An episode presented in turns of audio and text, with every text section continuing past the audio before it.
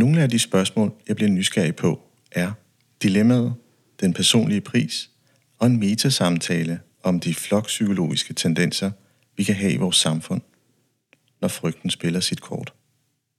Har du lyst til at tale videre om det? Ja. Det lyder godt.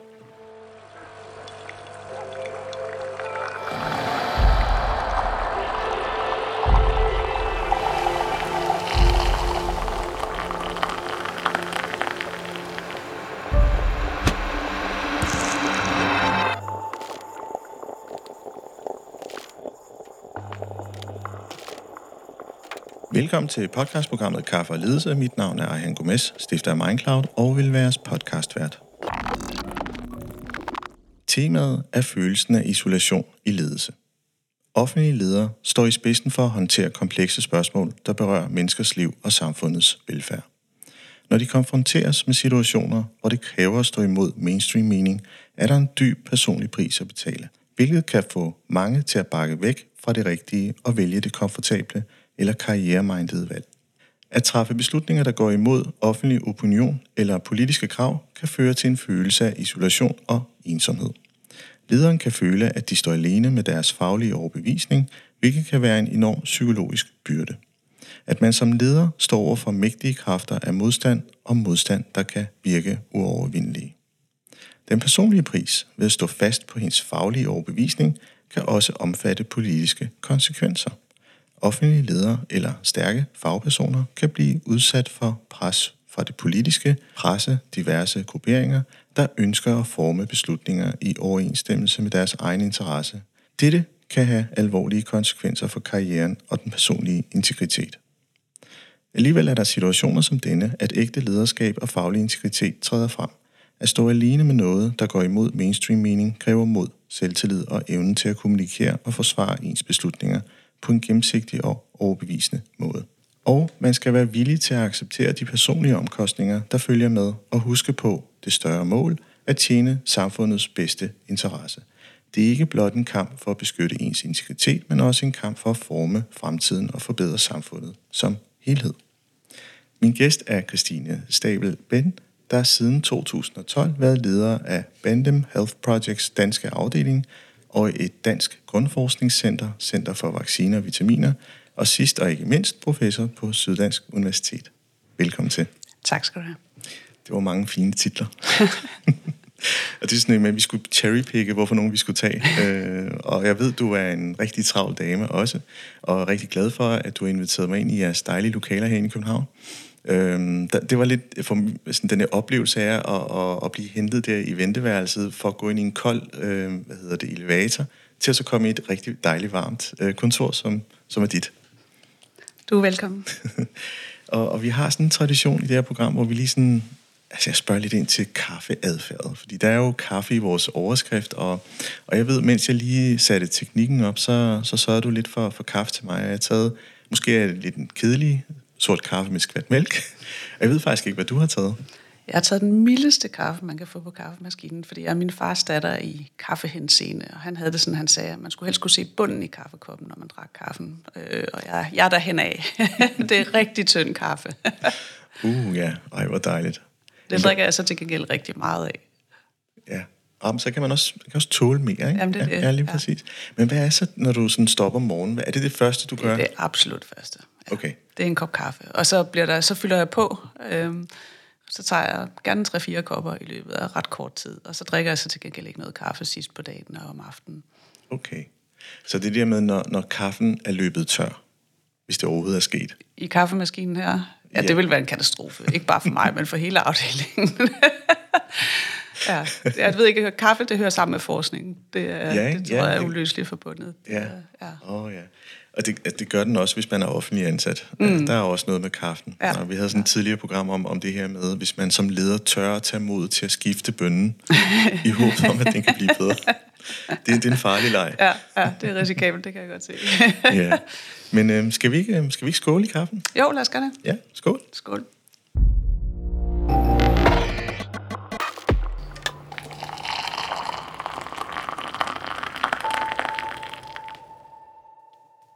Kaffen smager så skønt, og den er dejlig, og den er, jeg synes ikke, øh, den er mild. Jeg synes, den er sådan fin. Jamen, jeg gav dig jo den stærke version. Jeg tænker, det er det. jeg besværer ikke andre med min egen tynde kaffe. Jeg, jeg ligner en, der trænger til noget kaffe. Ja, love. Men det er lidt interessant, fordi jeg, hvad hedder det, nogle gange så får jeg sådan ekstra trang til at drikke mere kaffe, og så er der dage, hvor jeg får den der sådan lidt dårlige smag.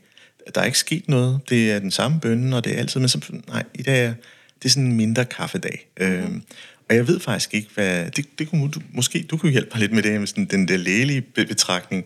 Hvorfor får man det på sådan en dag, hvor man tænker, nu skal jeg ikke have så meget koffein alligevel? Mm, det er et godt spørgsmål. Altså, jeg tror, der er mange, der kender det. Det gør jeg også selv, at hvis man er ved at blive syg, så har man lige pludselig ikke lyst til kaffe.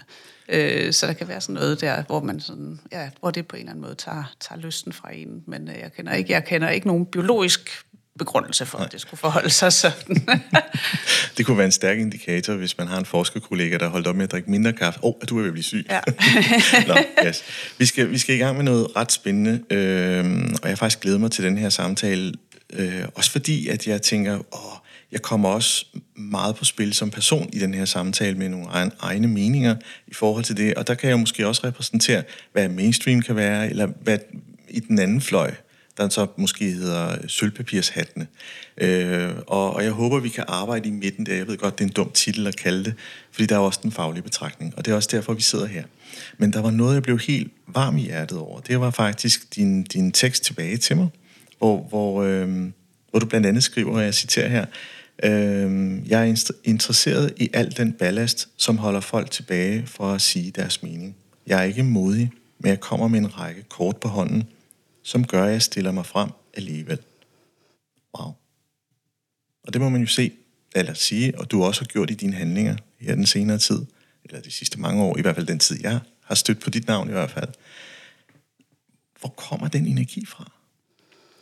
Jamen, jeg har tænkt meget over det, fordi jeg har jo stillet mig op her under coronapandemien, og det, det er jo også grunden til, at du kontakter mig øh, og spørger, om jeg vil med i den her podcast, fordi jeg har stået lidt alene øh, under pandemien med nogle synspunkter, øh, som, som jeg ikke desto mindre er gået frem med.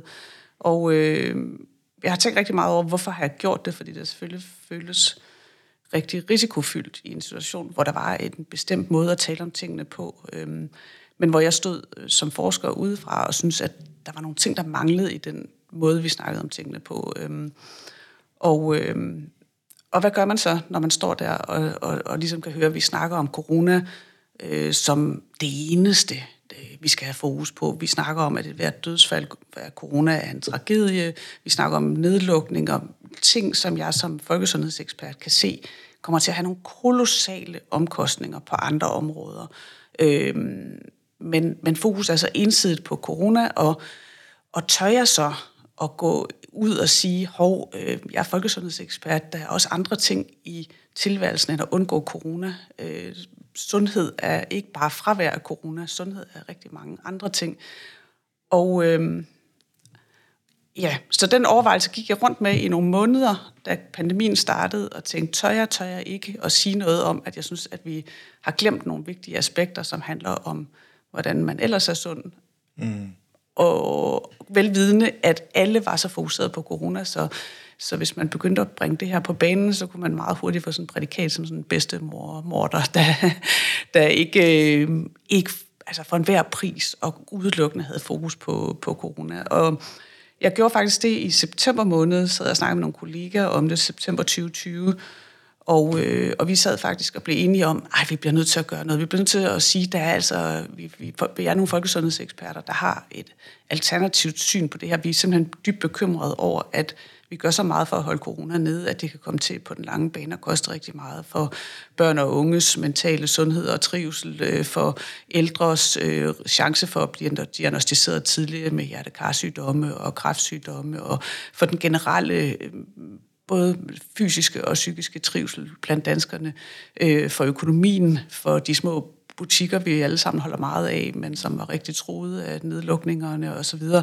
Så, så vi kunne se, at det ville have sådan rigtig mange konsekvenser. Turde vi, turde vi at skrive noget om det, og, øh, og, og vi er enige om, det vil vi faktisk. Nu, nu skriver vi en kronik og prøver at bringe nogle af de her alternativer eller andre perspektiver på banen. Øh, men inden da, så tjekker jeg lige med min kommunikationsrådgiver, som jeg lige havde fået øh, kort tid for inden, og, øh, og vi har simpelthen siddet og snakket om det en aften, det her, og, og jeg går op og skriver til ham og siger, vi har den her plan om at skrive den kronik, har du noget input til det? Og så skriver han tilbage, og vi, vi var sammen et sted og overnattede, så vi spiste morgenmad sammen næste morgen, og jeg kom ned til de andre, og alle var sådan lidt fuldt af den hellige ild, nu skal vi, nu skal vi skrive noget om det her, og, øh, og så var jeg bare kommet ned og sige, at min kommunikationsrådgiver har altså svaret mig i løbet af natten, han var meget hurtig på tasterne, og han skrev, lad være, altså det er simpelthen selvmord at kaste sig ind i coronadebatten med det synspunkt, at, øh, at måske behøver vi ikke at gøre så meget, fordi det er samfundet simpelthen ikke klar til, og I vil blive beskyldt for at slå folk ihjel.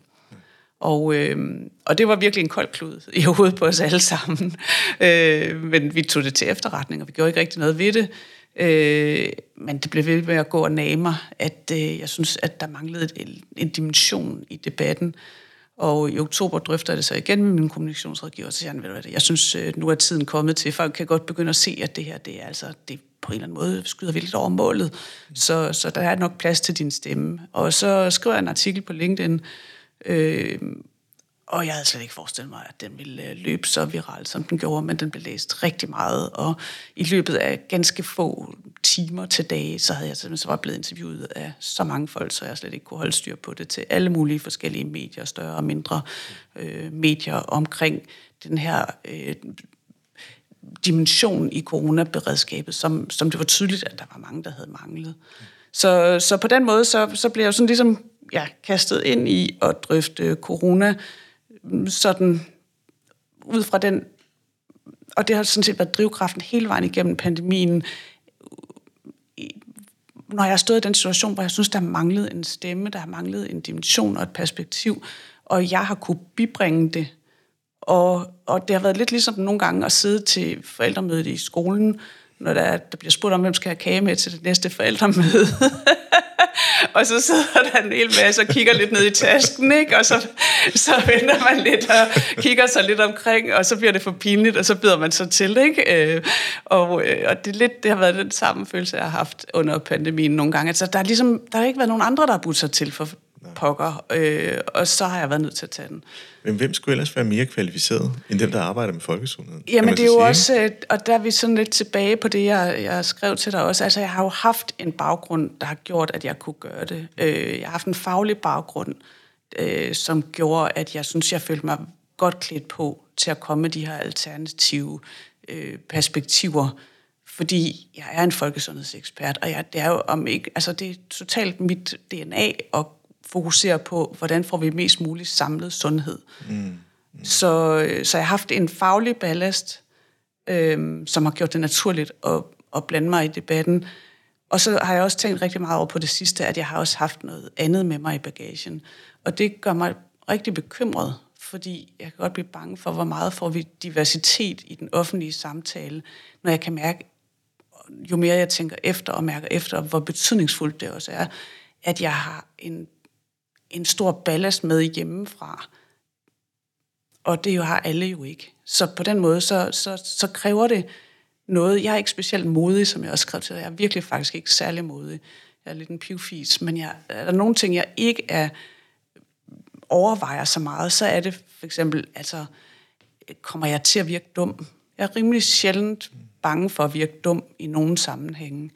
Og det er jeg ikke fagligt, fordi jeg udtaler mig på de fagområder, jeg er ekspert på. Men det betyder faktisk også noget, at jeg voksede op i et hjem, hvor vi har haft øh, kvalificerede samtaler hen over aftensbordet. Jeg, jeg, jeg føler mig sjældent intellektuelt, sådan almindeligt intellektuelt underlegen, fordi jeg har haft sådan nogle samtaler sådan fra barnsben af, som har gjort, at jeg har følt mig hjemme i alle former for forskellige kontekster. Jeg ved også, hvilken øh, gaffel man skal bruge til hvad for en ret på bordet, og hvad for et vinglas man skal drikke af. Jeg, jeg har fået min sådan lidt Emma Gade ind, og det er jo ikke, fordi jeg er vokset op noget så specielt fint sted, men altså sådan, vokset op i en veluddannet akademikerfamilie. Mm. Og, øhm, og, og jeg tror, det betyder rigtig meget, jo mere jeg snakker med folk også om det, for at jeg ikke... Øh, der er mange ting, jeg skal bekymre mig om på den måde. Forstår du, hvad jeg mener? Ja, jeg forstår helt med. Ja, du nikker, men... Ja, ja, ja, ja, jeg nikker. Øh, det plejer ja. at være mig, der siger, at øh, man ikke... Jeg skal også sige, at man nikker. ja, men, øh, ja, for, men, men jeg har faktisk ikke sådan drøftet det med så mange. Du er lidt den første, jeg snakker, eller en af de første, jeg snakker med det her om, fordi det er sådan noget, der sådan ligesom har modnet sig over ja, i, jeg var med til en, et møde for nyligt, hvor vi også snakkede om mod, øh, så det var lidt usædvanligt for mig at bevæge mig ud om en faglige cirkler, som jeg også gør her. Øh, men der var det, ja, først i den sammenhæng, det rigtig begyndte at gå op for mig, hvor meget det der mod egentlig også kommer fra, ikke at være så bange for en række ting, som andre folk kan føle sig besværet af. Ja. Altså, og det, du også stiller måske nogle spørgsmålstegn ved, det er, hvad er mod egentlig? Altså, øh, det er jo en grænseflade mellem, det er min pligt at gøre det, i og med, at jeg har en rolle, så det forventes. Øh, og det kan man sige, hvor meget spiller mod så en rolle. Det er vel også mod til at miste, øh, altså den er frygt for at miste noget, og så tage sig mod alligevel og stille sig frem. Øh, hvis du har lyttet til din kommunikationsrådgiver, vil det så have blevet til noget, eller havde det bare udskudt det øh, en rund tid, og så på et eller andet tidspunkt, så vil det nok være nok at sige nej. Nu er det faglige aspekt ikke repræsenteret i vores samtale. Øh, og det, og det, det er egentlig interessant, fordi jeg, jeg kan man sige, øh, for nylig haft en øh, mor, der, der øh, hvad hedder det, har været kraftramt i rigtig, rigtig mange år, og, og desværre ikke kunne blive øh, øh, hvad kan man sige, behandlet rigtigt i, i, i Danmark, og vi måtte søge til uddannet. Øh, der er ikke noget odiøst i det, det er der flere, der har gjort, og, men, men sådan en som mig, som, som også kigger på dynamikker og hvordan samspil er mellem mennesker, så kan man mærke, at der er nogen, der også har det med hjemmefra. Et eller andet. Sådan en, du er støttet og bakket op om det, du laver. Øh, og det er måske også det, jeg sådan, det er i hvert fald de tanker, jeg fik, da du, da du taler om, det med, hvad man har med hjemmefra. Man, man kommer fra et, et, et, et hjem, hvor vi har haft nogle måske mere sofistikerede samtaler, end hvad almindeligt er. Og måske har der også været en form for ramme og en struktur, der gør, at man kan tale om det også det, der kan være svært. Øh, så, så, så, så om, og, og når, når sådan noget som corona banker på, så har jeg jo selv også set, hvordan vi mennesker kan ændre os, fordi vi bliver ramt af angsten for at blive syg. Øh, og, og det på et eller andet tidspunkt psykologisk set vil have en impact på det felt, du arbejder med, du vil være mindre risikovillig. Øh, og, og, og der, der er sådan en interessant ting, hvis vi øh, bare lige overfører det til, ikke måske sygdom, men bare i det hele taget almindelig ledelse, hvor man skal træffe nogle valg, der er imod mainstream. Fordi man tænker, man, man mener, det er det rigtige at gøre, øh, og stille op og, og tager dialogen. Skal ikke sådan helt autokratisk bestemme det, men, men sige, hey, der er noget, der ikke er rigtigt her. Mm. Øhm, og tage den samtale. Øhm, og det, det, det, det er egentlig det, jeg sådan, nu prøver jeg bare at komme med alle mine løsninger her. Øh, men det er det, jeg bliver inspireret af, også med, med det arbejdsfelt, du, har, du er i, og det, du taler om, øh, vil jeg sige. Ja. jeg ved ikke rigtigt, om der var noget spørgsmål til mig i det, eller om det bare var en, øh, en kommentar, men, men det får mig i hvert fald til at tænke på det der med, jamen der er øh, to, to elementer af det, som, som det er svært at adskille måske, men det ene, det er det der, som du er inde på med den personlige integritet, det der, hvornår er nok nok, og hvad er det for nogle ting, der sker inde i en, og, og, og det er vel også vældig individuelt, hvornår nok er nok. Øhm, og, og, men for mig, jeg har nok en stærk følelse af, at jeg har svært ved at klare når tingene ikke er rigtige, og når tingene ikke bliver sagt. Øh, og øh, jeg har brug for at korrigere det, og, også i en grad, hvor jeg simpelthen også føler mig krænket indeni, hvis jeg skal sidde og lytte til noget, og ligesom bliver taget til indtægt for noget, som bliver sagt, som jeg ikke synes er rigtigt, så får jeg altså sådan en, så kommer der sådan en lille djævel op i mig, der bare har det sådan, det kan, det, altså, det kan jeg simpelthen ikke øh, sidde og høre på det her, fordi det er forkert, og hvis ikke, altså, det er lidt ligesom, jamen jeg er sgu nok også den, der ville øh, rejse sig op i bussen, hvis der var nogen, der sad og chikanerede en. Øh, fordi jeg kan, altså, det gør mere ondt på mig at, at være vidne til det og på, blive taget til indtægt for, for det, og ikke at gøre noget, end det vil gøre at risikere at blive pandet ned eller noget andet. Ikke? Altså, så, og jeg ved ikke, hvor den, det er sgu svært at sige, hvor den kommer fra, eller hvad det er. Ikke? Altså, men det er den der følelse af, at det, der skal være noget retfærdighed og ordentlighed og rigtighed. Og hvis ikke det er der, så må jeg gøre noget ved det, fordi det gør simpelthen fysisk ondt på mig, og lade være med at gøre noget ved det. Øhm, og så er der den anden del af det, det er den der, der hedder, hvad er ansvaret så over for samfundet, som du også er inde på. Og det er jo ikke, fordi jeg går rundt til daglig og tænker sådan, føler mig meget ansvarlig over for samfundet som sådan en øh, edel pligt, der driver mig fremadrettet. Eller det lyder i hvert fald lidt opstyllet, men et eller andet sted, så er der nok et stort element af det også af at føle, at hvis man har evnerne og mulighederne, så har man også en forpligtelse til at gøre noget. Og jeg har jo budt ind i de situationer, hvor, som jeg sagde, hvor jeg synes, at nu manglede der en dimension, fordi jeg følte, den var vigtig, og fordi jeg følte, at den øh, kunne gøre tingene bedre, hvis den kunne blive øh, hørt. Mm. Øh, altså, at netop det ikke bliver sådan en sort-hvid fortælling. Altså en, en for og imod, øh, at, at man netop dyrker det, det, den, det grå, hvis man kan sige det sådan lidt i farver, Øhm. Jeg tror, det er ikke så meget det grå, som det er mere det der med altså, at have få flere fortolkninger ind, og det er, det er noget af det, jeg har snakket rigtig meget om under corona. Det er det her med, jamen når vi har få data, eller datapunkter, eller hvad man nu vil få, observationer, man kan kalde det mange forskellige ting. Men når man ligesom ved meget lidt, som vi gjorde i starten med corona, øh, om virus, øh, hvor hvordan ville det mutere hen ad vejen? Hvor mange ville blive syge, hvis vi virkelig bare lod det løbe løbsk? Øh, hvad var omvendt prisen ved at prøve at passe så meget på, at vi ikke fik noget corona? Øh, alle de her ubekendte, dem kunne man veje forskelligt, og, og noget, som jeg kunne mærke, der spillede en stor rolle, det var, hvad var det for en grundpersonlighed, man kommer med? Og der tror jeg sådan helt evolutionært, så er vi jo sådan groft sagt, så er der sådan to forskellige, eller to yder punkter, og vi alle sammen befinder os et eller andet sted inden for dem, men sådan to ydre ekstremer, der hedder, at man kan være ekstremt forsigtig, eller man kan være enormt risikovillig.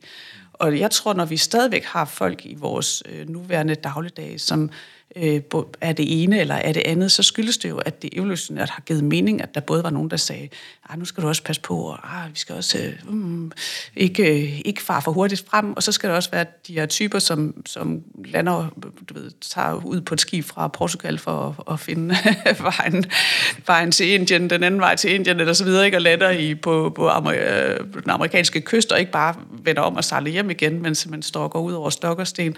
Og og øh, jeg tror, der var meget af den grundpersonlighed, der spillede ind i, hvordan man reagerede på corona.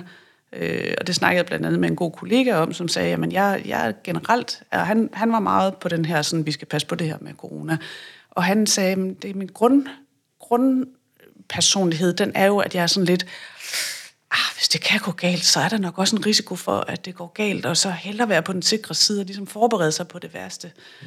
Øh, hvor jeg helt sikkert er over på den anden side af spektret. Jeg er sådan lidt, jamen, det plejer jo at gå meget godt, ikke? Altså skal vi ikke også øh, have et, vist mål af optimisme og tænke, at det går sgu nok også øh, i vores immunsystem i tilfældet af corona her, det kan nok også godt finde ud af det her virus og udvikle noget hukommelse og immunitet og så videre, ikke? Så, så vi, øh, vi kunne mærke, da vi sad og snakkede om, hvordan så vi på coronadata, jamen så var han meget forsigtig og bekymret og havde hele tiden i baghovedet, at det kunne jo ende, det kunne blive meget værre, og tænk, hvis vi ikke gjorde noget, hvor jeg havde det sådan lidt, ah, altså det er jo ikke farligt for særlig mange, og det kan da godt være, at der er den enkelte 30-årige, som bliver rigtig syg af corona, men det er godt nok fortallet, så, så stort set, så, så går det jo meget godt. Så, så jeg tror, vi kom ind med alle sammen med vores forskellige personligheder ind og så på de her data, og det, som vi formulerede i vores hoved, det samlede billede, vi lavede, det var en blanding af data, og så alt det, vi kunne fylde ind mellem data, fordi der var så få data. Så vi kunne i virkeligheden sidde med hver vores personlighed, min kollega og jeg, se på de samme data og nå helt forskellige konklusioner om, hvad der var nødvendigt.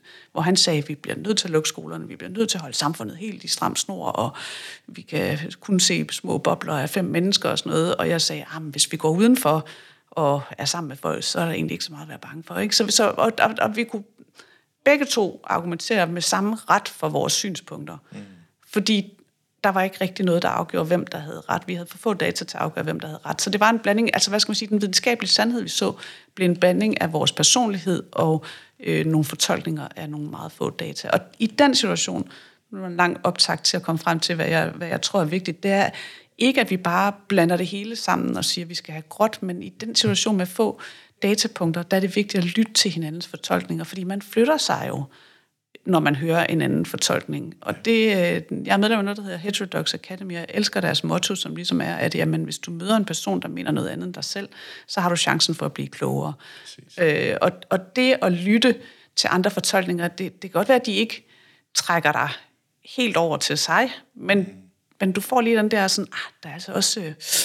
Ja, min kollega, han er sgu også lidt bekymret for det, så det kan jeg heller ikke helt udelukke. Det kan godt være, at jeg ikke skal være helt lige så, ja. øh, stå lige så meget på speederen, som jeg lige havde tænkt mig. Og altså, det er jo det, der øh, i nogle sammenhæng bliver kaldt wisdom of the crowds, øh, og hvor man bruger som et eksempel, jeg ved faktisk ikke engang, om det er et opdigtet eksempel, men, øh, men historien er ligesom, at hvis man, eller om det er sådan et udtænkt eksempel, men at der synker en ubåd et sted, og man ved bare, at den var på vej fra A til B, og den er sunket et eller andet sted undervejs. Øh, man havde den sidste melding 10 minutter inden den sank, og sådan noget. Og, altså, der har man fundet ud af øvelser, øh, tror jeg også bagefter.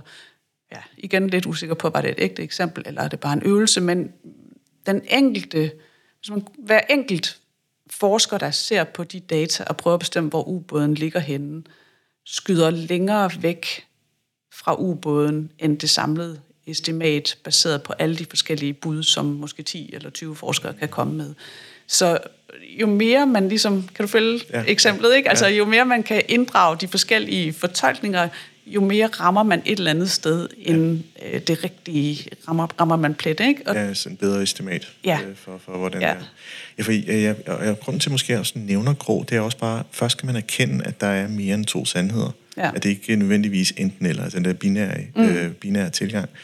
Og så kan man sige, øh, når man så to, nu bare for at tage det gode eksempel, som du kommer med, at man er to kollegaer, forskerkollegaer, som kommer frem med de data man, til to forskellige konklusioner, hvorvidt man skal lukke en skole eller ikke lukke en skole.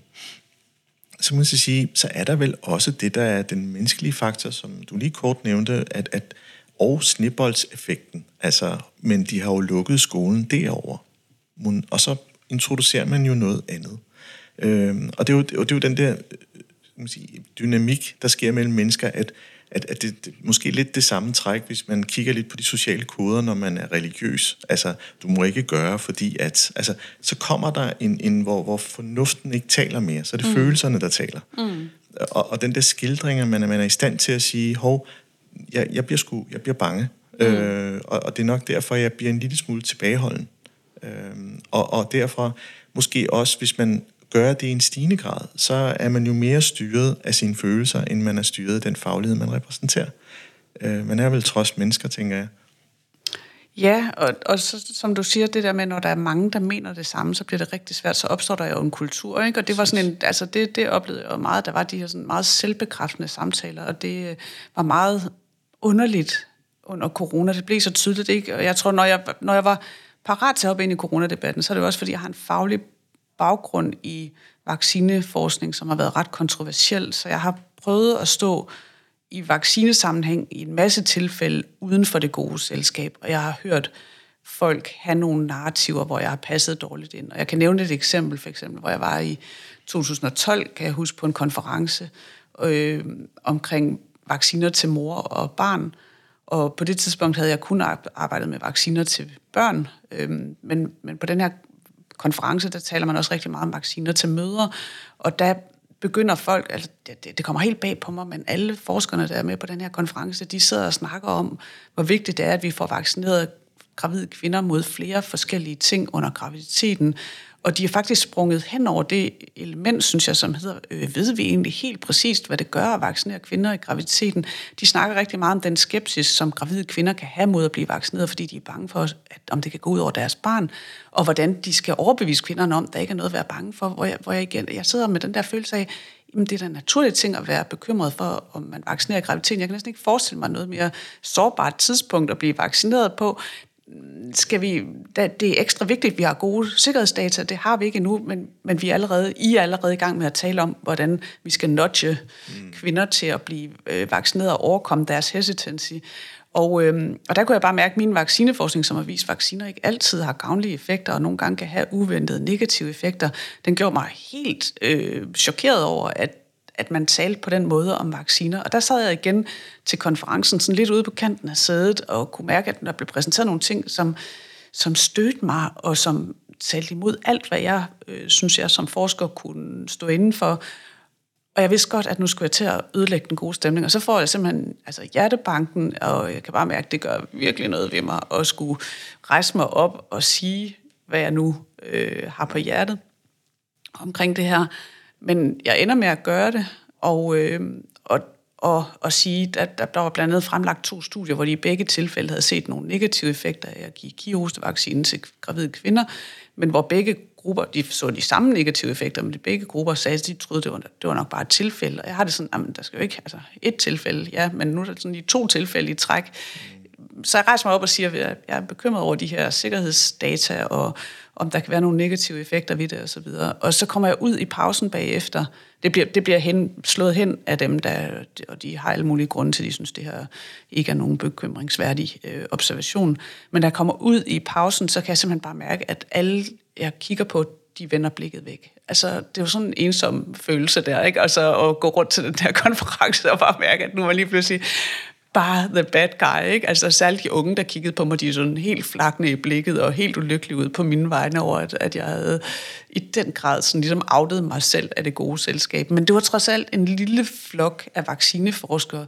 Det, der var nyt under corona, det var så ligesom at være outet i, af hele befolkningen, ikke? Altså det var, det var virkelig underligt at opleve og, og, og skræmmende og ubehageligt at opleve de der samtaler, hvor folk kunne blive sådan helt selvbekræftende i, hvor øh, altså i de her narrativer omkring, hvor farligt det var med corona, og hvor vigtigt det var. Altså det var ligesom, hvis regeringen sagde, at vi skulle være to meter fra hinanden, så skulle vi i hvert fald, hvis man var rigtig en rigtig god øh, person, så var man mindst tre meter væk fra folk. Og, og altså, det blev sådan, der, der blev den der i talesættelse, hvor der blev taget og snakket også om selv, altså selvfølgeligheder omkring dem, der ikke lod sig vaccinere, for eksempel, som nogle altså mennesker, man nærmest havde ret til at øh, jødeforfølge. Eller, altså det var, der, der blev, ja, så det er ja. første gang, jeg har været ude for at, altså sådan på, det helt, på den helt store klinge, at stå og være øh, uden for mit samfund og uden for en hel masse sammenhænge. Ja. Og, og, og puh, jeg ved ikke engang, hvor jeg skal, hvor jeg skal gribe. Du, du, du, sender mig så meget, du sender så mange, kan man sige, gode tankeprocesser i gang hos mig. Jeg tænker, et, et, der er jo noget etik også et eller andet sted i alt det her.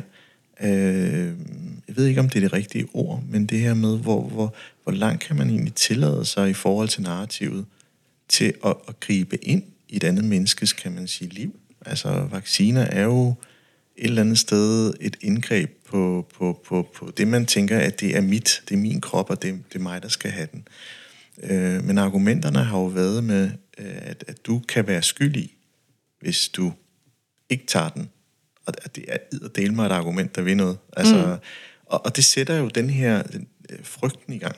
Øh, det, det er også det, jeg prøver sådan at arbejde mm. med her. Det er jo, altså, at, at det jo, hvis man styrer den, så styrer man faktisk mainstream. Mm. Øh, ja. Groft sagt. Altså, ja. Så det er jo egentlig bare at introducere øh, alle de her ting. Og det, og det er derfor, jeg laver de her måske lidt religiøse sammenligninger, fordi det er lidt den samme mekanisme. Altså, du må ikke gøre det, så kommer djævlen efter dig, eller mm. et eller andet. Altså, det er lidt det her. Ja. Og, og hvor, hvor man bliver nødsaget, når man er presset som menneske til at og, og måske kun at sige ja eller nej. Mm. Og, og, og, og man skal sige ja, fordi det er 80 procent, alle de andre siger mm. ja. ja. Og, og, og det er jo nu, og jeg er jo nysgerrig på, på de 20 procent, der stiller sig op og siger nej, og siger, hey, har vi undersøgt det her grundigt nok? Mm. Eller det her, det overtræder så mange ting, øh, som måske vi lige skulle stoppe op og, og, og tænke en ekstra mm. grundig omgang. Mm. Øhm, hvor det andet argument jo ville jo være, jamen en dag længere jo vil jo, altså vil epidemien jo gå helt amok, mm. øhm, eller pandemien, undskyld. Og, og jeg må sige, øh, den gode Churchill havde jo øh, efter krigsårene den her en interesse i at styrke hans folks øh, psykologiske øh, altså måde at agere på, når, når kriser, altså når bomberne regner ned over London. Og det er jo det, Tavistock blev etableret øh, tilbage i den psykodynamiske tænkning, mm. øhm, hvor, hvor han egentlig tog nogle af de her forskere, der arbejder med Melanie Klein, og det kunne være Bieren, øh, som siger, jamen, hvad, hvad kan vi gøre? Hvad er det, hvad er der på spil mellem mennesker, når, når sådan noget som angst er i spil? Mm. Og øhm, fordi det, han siger, at vi skal ikke panikke, altså, øh, når, når der er en stor trussel og, og, og den der styrkelse af, af os individer at sige, hey, stay calm, mm. øh, prøver vi lige at undersøge det en gang til, mm. er måske det, vi skal prøve at styrke os selv som samfund, også i forhold til alt det, der er kompliceret i dag. Mm. Øhm, og, og det synes jeg, den dagsorden, den er nærmest ikke til at se mm. nogen steder. Mm. Det er hele tiden på handlinger, ja. og ikke ja. så meget på, på visdommen. Ja. Øhm, Jamen, det kan jeg godt følge dig i. Så, så det, og ja, det er meget abstrakt, kan man sige. Nu, nu jeg kan jeg også se på dig, at der kommer ikke rigtig noget spørgsmål i alt det her. Og det kan også være, at vi skulle tage en, en sluk af vores kaffe. skål igen. Ja, skål.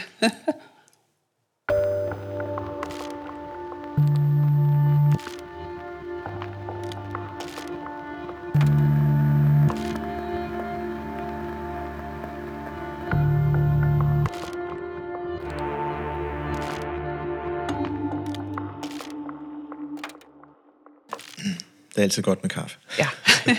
nu sagde du uh, Churchill, og det var faktisk meget sjovt, fordi ham har jeg også refereret til, men i en anden uh, kontekst her under corona, fordi det, jeg læste om Churchill, det var, at han altid, når han skulle træffe en vanskelig beslutning, så sørgede han for at invitere to uh, opponenter, som så forskelligt på den her beslutning, ind og diskutere foran sig.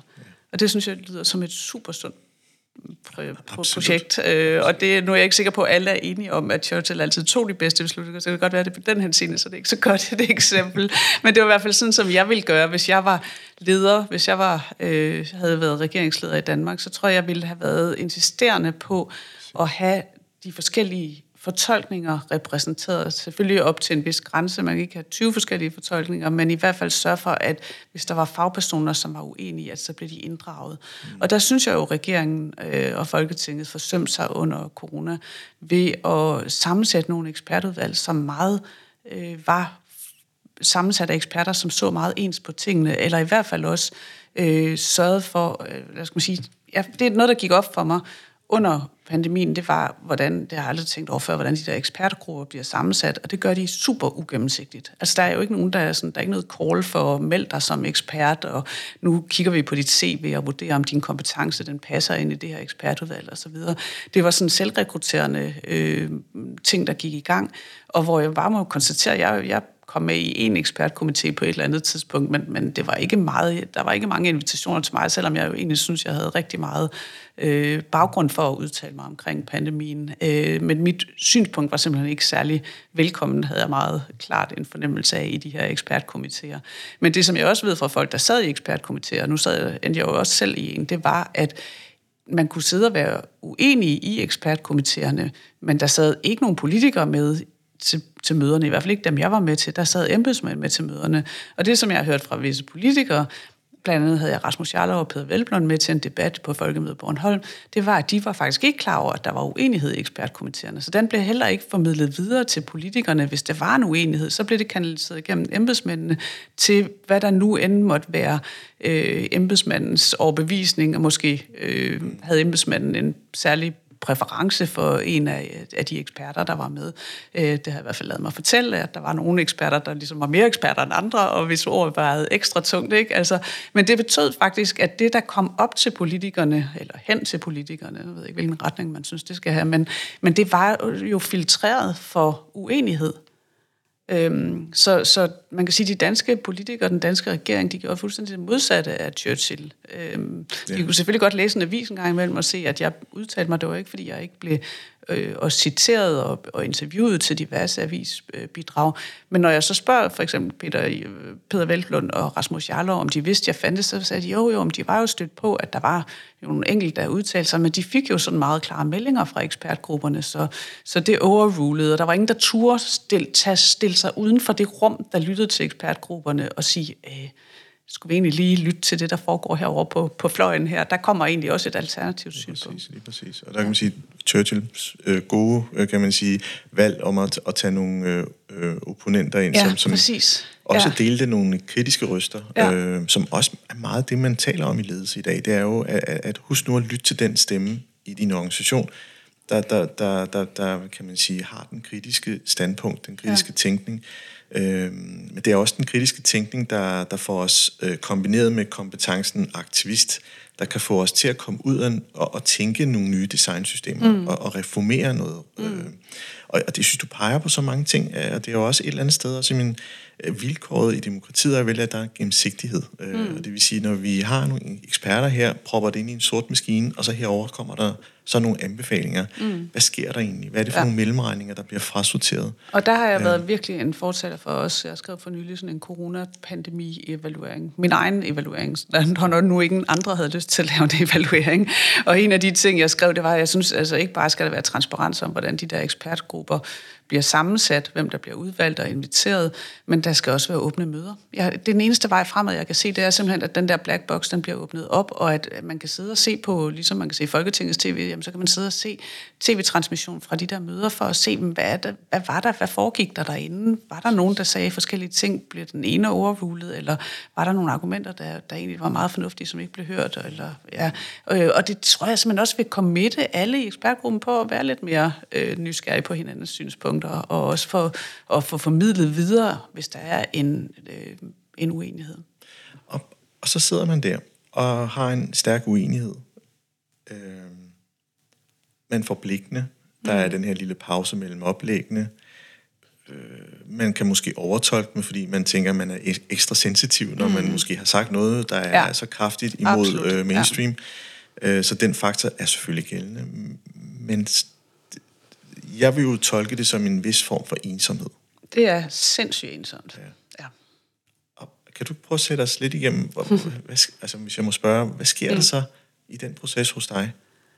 Øhm, jeg har, jeg har som sagt stået tidligere rigtig ensom i min vaccineforskning, og det har selvfølgelig været en meget mere anonym og ikke så offentlig rolle, som jeg fik under corona. Men øhm, ja, hvis jeg må tage der tilbage med tilbage i tiden, så tror jeg i 2001, så det er jo over 20 år siden, der præsenterede jeg første gang en rigtig kontroversiel hypotese på en konference i Marokko, en A-vitamin-konference, og øh, jeg fik der var så, vi var forsinket i programmet og så videre. Jeg fik faktisk ikke rigtig nogen spørgsmål. Vi var nødt til at gå videre til den næste session, øh, efter at jeg havde præsenteret min meget kontroversielle hypotese. Men øh, da jeg kommer hjem øh, et par dage efter, så kommer der en mail ind øh, i min mailbox, og den er skrevet af en fra Verdenssundhedsorganisationen, som var til stede til konferencen og havde lyttet til den der præsentation. Og hun øh, skriver til mig og til alle lederne inden for det her A-vitamin-område, øh, nogle kæmpe pinger, som jeg var altså, helt vildt øh, duperet over. Øh, det var dem, der var kongerne på, på mit forskningsområde. Og hvor hun skriver, at jeg har øh, vildledt dem, jeg har mod bedre vidne fremlagt data, som var forkerte, og, øh, og øh, altså det er så grov en anklage, som det overhovedet kan blive. Og, øh, og jeg tænker bare, fuck nu mit liv ødelagt, altså nu min karriere, den er råd på gulvet. Ikke? Det er en fra Verdenssundhedsorganisationen, som hænger ud. Hun havde øh, på ingen måde ret. Altså hun, hun havde en helt klar agenda med at hænge mig ud, så jeg var ikke, følte mig ikke fagligt troet, men jeg var sindssygt bange for, at min karriere alligevel ville ryge i vasken, fordi nu havde hun skrevet til alle dem, der havde noget at sige inden for mit forskningsområde. Og så er jeg så, så heldig, at jeg har en mentor, og ham skriver jeg til med det samme. Han sidder nede i Guinea-Bissau i Afrika, men jeg skriver, jeg jeg ved slet ikke. Jeg skriver, jeg har, jeg har, jeg skriver, jeg har lige set mailen for nylig. Jeg skriver faktisk, jeg har lige taget en stor konjak, fordi jeg er sådan helt, altså, jeg ved slet ikke, hvad jeg skal stille op med mig selv. Det her det er det værste, jeg har været udsat for i, i mit faglige liv. Og så skriver han bare tilbage, jamen sådan er det, når du rokker ved folks grundoverbevisning om, hvordan tingene hænger sammen, så får du den form for feedback. Så velkommen i klubben. Han havde prøvet det før, og han vidste, hvad det drejede sig om. Og det var simpelthen sådan en beroligelse for mig, at han at han skrev, som han gjorde. Og, øhm, og alligevel lå jeg jo så søvnløs i, jeg ved ikke, hvor mange nætter over det og sådan noget. Og, øh, og det var øh, rimelig forfærdeligt, men det betød alt det der. Og der øh, var jeg for nylig på Stanford og snakkede med en forsker der, og så sad, kom vi til at snakke om, hvordan finder man sit rette forskningsemne, hvordan, hvad skal man rådgive de unge studerende til, og så sagde han, øh, jamen, hvis du skal finde et godt forskningsområde, så siger han, så, then you should go where the fire is, and that is where everybody is skeptical, but no one can explain why. Oh, så det, øh, og, og så sagde han, altså, og det var, det var det gyldne, ikke? Altså, det, var, det, det er fuldstændig rigtigt, at hvis du har en observation, og alle folk bare siger, at det kan ikke passe, men de kan jo ikke komme med data, mm. der modbeviser den. Ja, det er faktisk meget parallelt til, hvad jeg også oplevede under corona, ikke? Altså, at der var, jeg, jeg synes også, jeg stod med nogle ting, hvor, det var, hvor folk bare sagde, nej, det kan du ikke. Men altså, du kan ikke beskytte, du kan ikke bare fokusere på at beskytte de ældre. Mm men der var ikke nogen, der kom med nogle gode data på, eller nogle gode argumenter for, hvorfor det var sådan, det kan du ikke. Altså, så, mm. så skal man holde fast, ikke? Øh, så skal man ikke, så, skal, så, så har man noget, så er der noget vigtigt, man er i gang med at diskutere. Øh, og det er klart, hvis folk så kommer og slyngede gode data ud og sagde, det her det kan ikke lade sig gøre, så må man give sig. Men, men så længe der ikke er gode data, så skal man holde fast i det der. Og det skal man i hvert fald også på forskningsområdet. Ser man noget, der går imod alt det, man tror er rigtigt, og alle folk siger er forkert, men de kan ikke komme med data bare med sådan, det kan ikke passe, så skal man holde fast. That's where the fire is. Men så sagde han også, at hvis du er går ind i det område, så skal du ikke være... Altså firemen, de tager jo også, øh, eller firefighters, de tager jo også udstyr på, når de går ind i det brændende hus. Så du skal jo ikke bare gå nøgen ind i, eller ubeskyttet ind i huset for at slukke branden. Ikke? Ja, ja. Øhm, du skal have udstyret i orden. Og, og hvad er det så, man kan tage med sig i den situation? Jamen, det er jo en mentor, for eksempel. Ikke? Altså, og det, det der at have øh, Peter Åby som min mentor tilbage i 2001, øh, og sådan set også have ham ved min side, og jeg har haft ham ved min side her under corona, det har betydet alt, ligesom andre gode mennesker lige i min øh, tætte omgangskreds har gjort, i forhold til at kunne støtte mig altså at jeg har kunne støtte mig til dem, når jeg har stået på Øretævnes holdeplads mm. med det enlige synspunkt, og jeg bare har mærket den der ensomhed. Øhm, ja. Fordi det, der kommer, det er jo to ting. Der kommer ensomheden og den sociale, altså helt klart en frygt for sådan social udskamning og udstødelse og sådan noget, som er sådan helt kerne iboende i os. Ikke? Altså man kan bare ikke lide at være det sted, hvor folk er vrede på en, og synes, man er forfærdelig eller dum. Eller, altså det, det er virkelig et ubehageligt sted at være.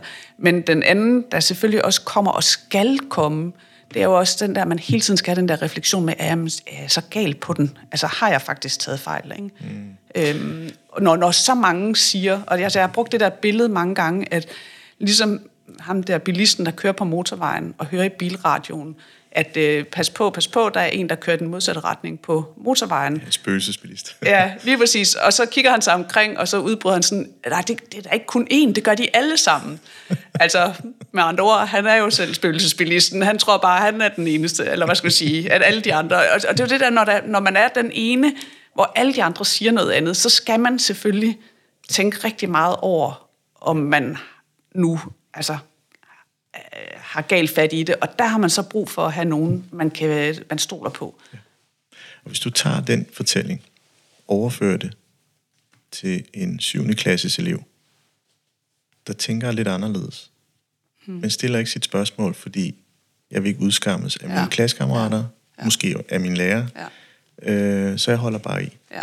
Det, er jo et, det er jo desværre noget, man ser, at, at børn stiller færre spørgsmål, fordi ja. man vil ikke virke øh, dum, ja. øh, mindre begavet eller uforstående. Ja.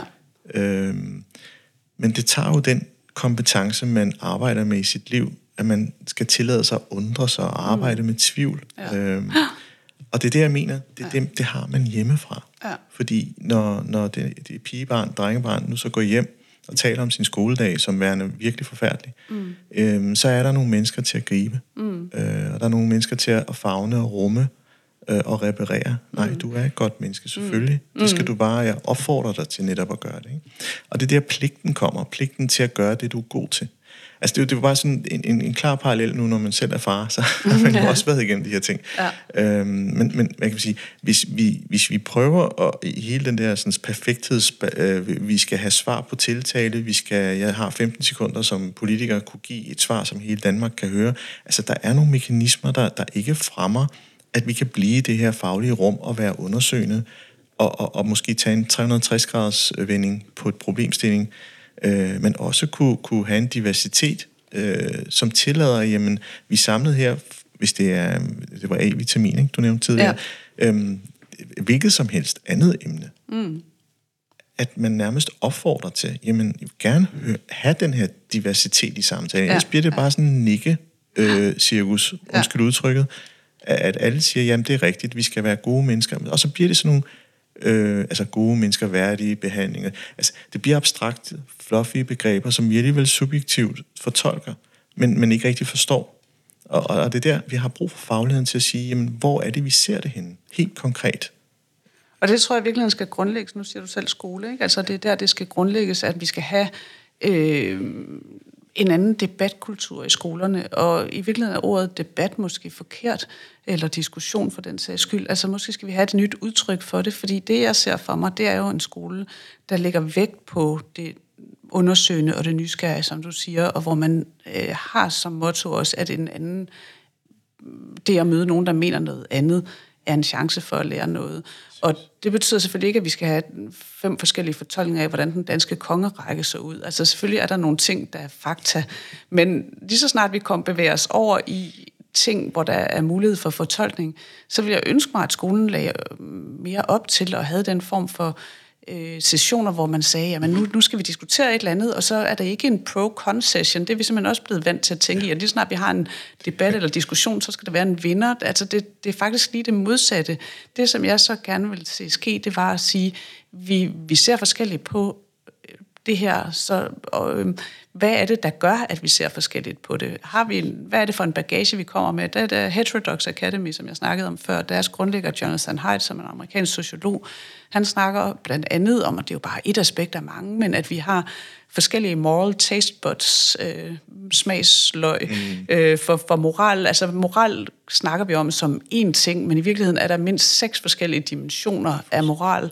Og og det er skideskægt at sidde og lave sådan et spørgeskema på, hvad, altså det har jeg gjort med mine børn, det kan jeg varmt anbefale, fordi man kommer til at have nogle rigtig gode diskussioner om, hvad for nogle hvad for nogle dimensioner af moral lægger man mest vægt på? Ikke? For, ja. for de fleste danskere, så betyder sådan noget som altså retfærdighed mega meget. Men det er jo bare en dimension af moral. Moral kan for en amerikaner, øh, højrevings, øh, højrefløjs amerikaner, handle rigtig meget om øh, respekt for fædrelandet og familien og øh, renhed i det religiøse. Altså du ved, der, der, der er mange forskellige dimensioner af det her.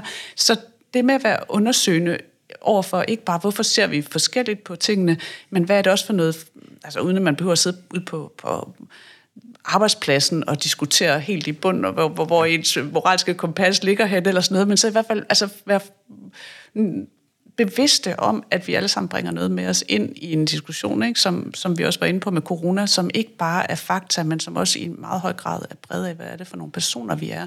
Og det er bare skide ærgerligt, men det bliver vi nødt til at leve med, at andre folk kan, så kan komme med nogle andre, andre moralske kompasser, andre personligheder, der gør, de ser anderledes på tingene, og det kan vi ikke bare få argumentere os ud af, eller tryne dem ud af. Det, bliver ikke, det er ikke noget, der bliver godt af. Nej, lige, lige præcis slet ikke.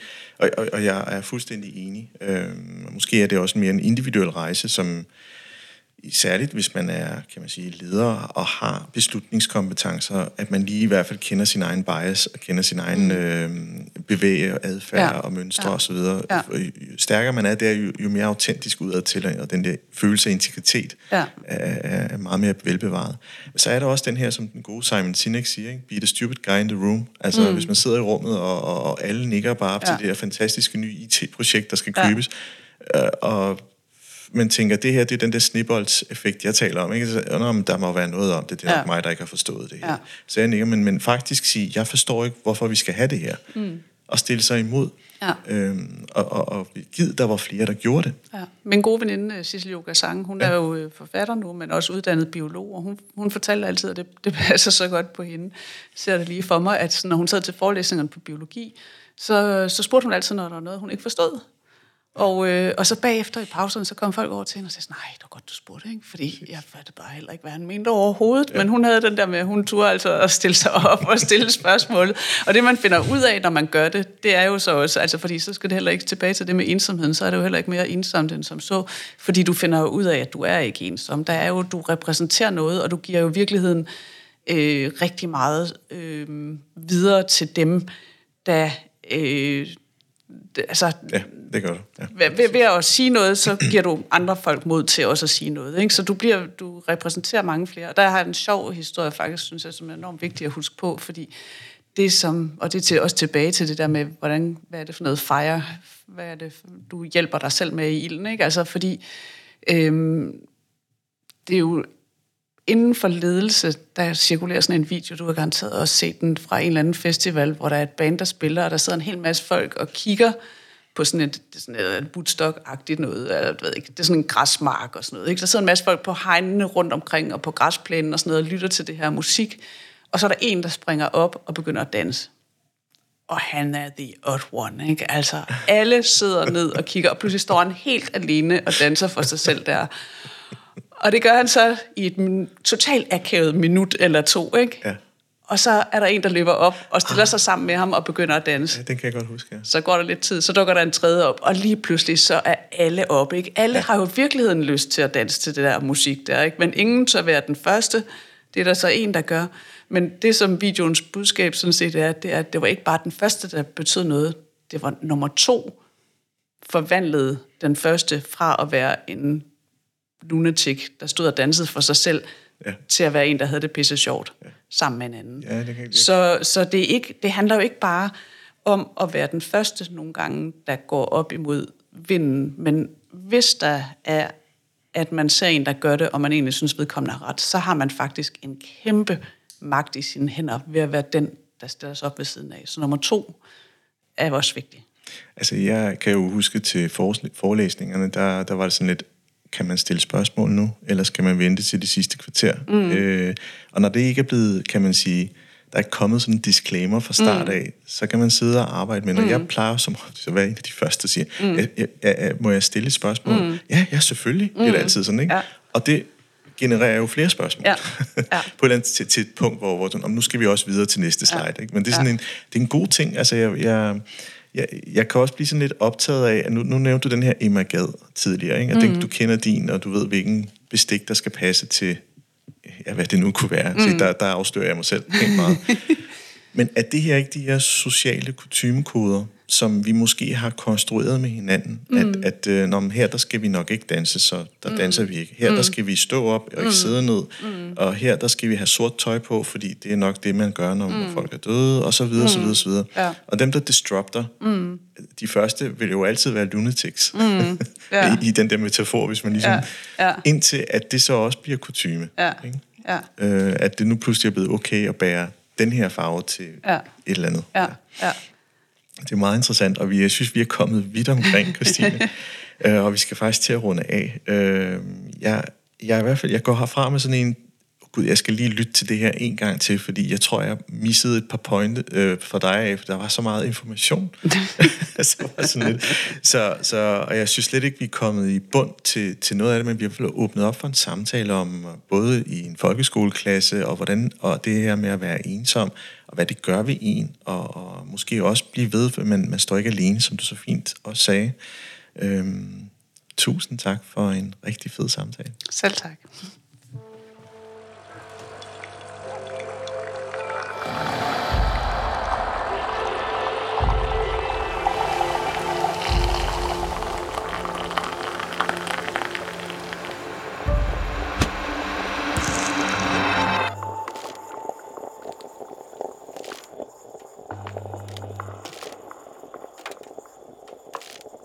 Du har lyttet til podcastprogrammet Kaffe og Ledelse.